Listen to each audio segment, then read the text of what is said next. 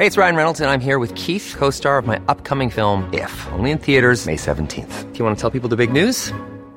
All right, I'll do. Sign up now and you'll get unlimited for $15 a month in six months of Paramount Plus Essential Plan on us. Mintmobile.com slash switch. Upfront payment of $45 equivalent to $15 per month. Unlimited over 40 gigabytes per month. Face lower speeds. Videos at 480p. Active Mint customers by 531.24 get six months of Paramount Plus Essential Plan. Auto renews after six months. Offer ends May 31st, 2024. Separate Paramount Plus registration required. Terms and conditions apply if rated PG.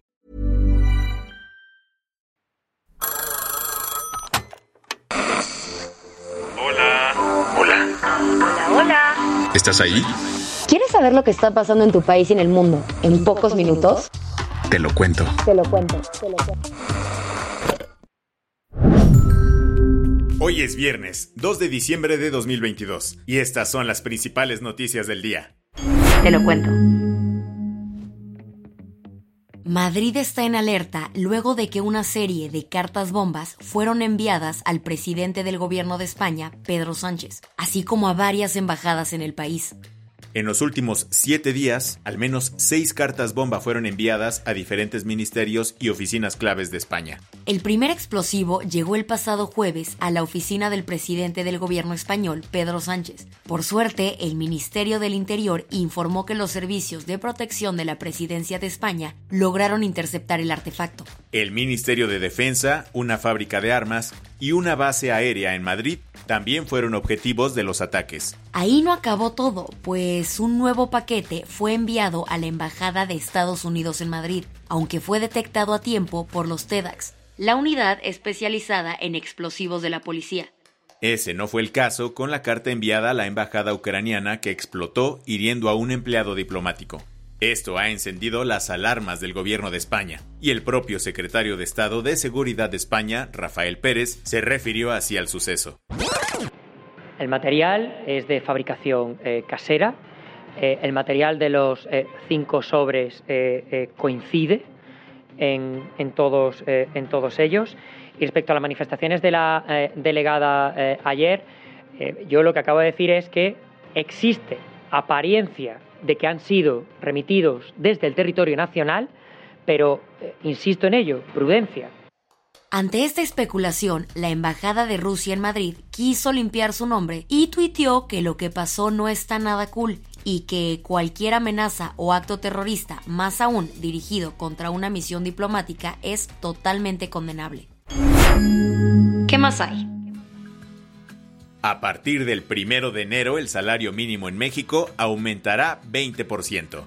Si tu propósito de año nuevo es mejorar tus finanzas, en una de esas ahora sí lo podrás cumplir. Y es que después de varias reus de cabildeo entre el sector empresarial y patronal, se acordó un aumento de 20% en el salario mínimo en México.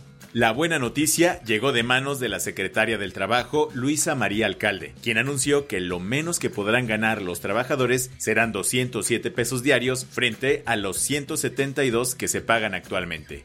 Pero si vives en la frontera norte, la cosa se pone más jugosa, porque el salario mínimo pasará de 260 pesos a 312.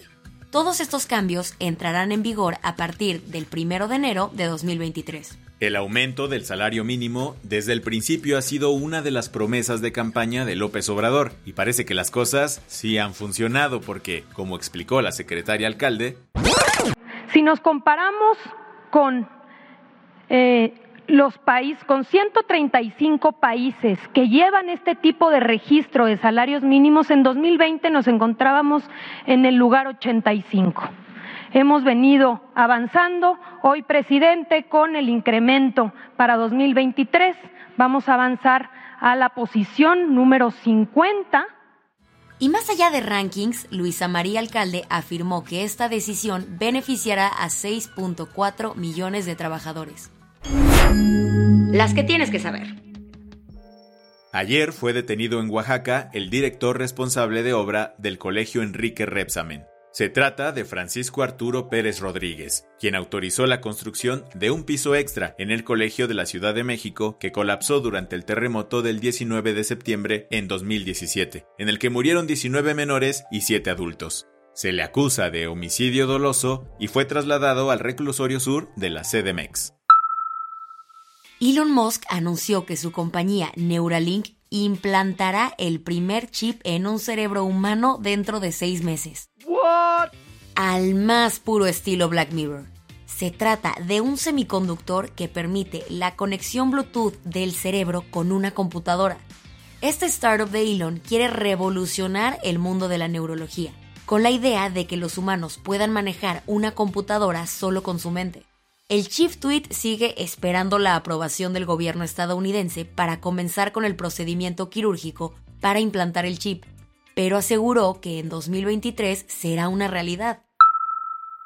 De cantante a ambientalista, Justin Bieber dio a conocer su empresa de agua limpia en la Copa Mundial de Qatar 2022.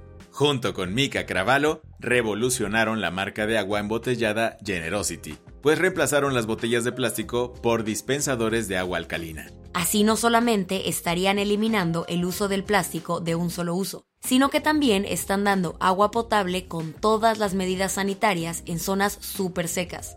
Todo esto lo dieron a conocer en la Copa Mundial de Qatar, donde anunciaron la implementación de 150 fuentes.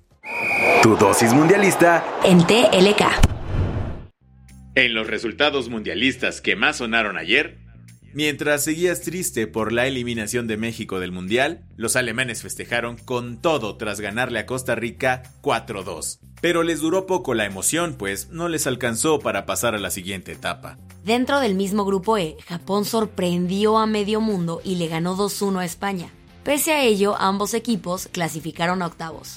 Marruecos jugó contra Canadá y le ganó 2-1, mientras Croacia y Bélgica empataron 0-0, en un auténtico partidazo. Al final, solo Croacia y Marruecos pasaron a la siguiente ronda. En más noticias mundialistas, En este mundial se sigue haciendo historia. pues ayer tres mujeres arbitraron un partido varonil por primera vez. Sucedió durante el juego Costa Rica contra Alemania y se trató de Stephanie Frappart y sus asistentes Neusabac y la mexicana Karen Díaz. John de Luisa, el presi de la Federación Mexicana de Fútbol, dijo que a pesar de los errores durante el Mundial y la eliminación de México en la fase de grupos, no va a renunciar. Tras el pleito entre Canelo Álvarez y Messi, el boxeador Mike Tyson salió en defensa del futbolista argentino y le advirtió al Canelo que le baje dos rayitas si no quiere que todo acabe en golpes.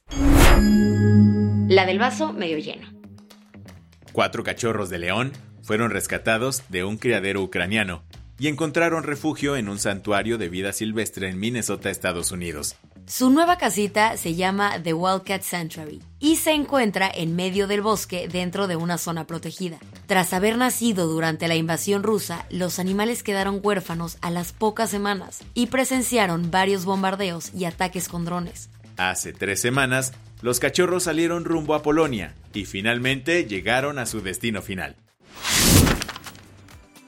Con esto cerramos las noticias más importantes del día. Yo soy Baltasar Tercero. Y yo soy Isabel Suárez. Gracias por acompañarnos hoy en Te lo cuento. Nos escuchamos el lunes con tu nuevo shot de noticias. Chao.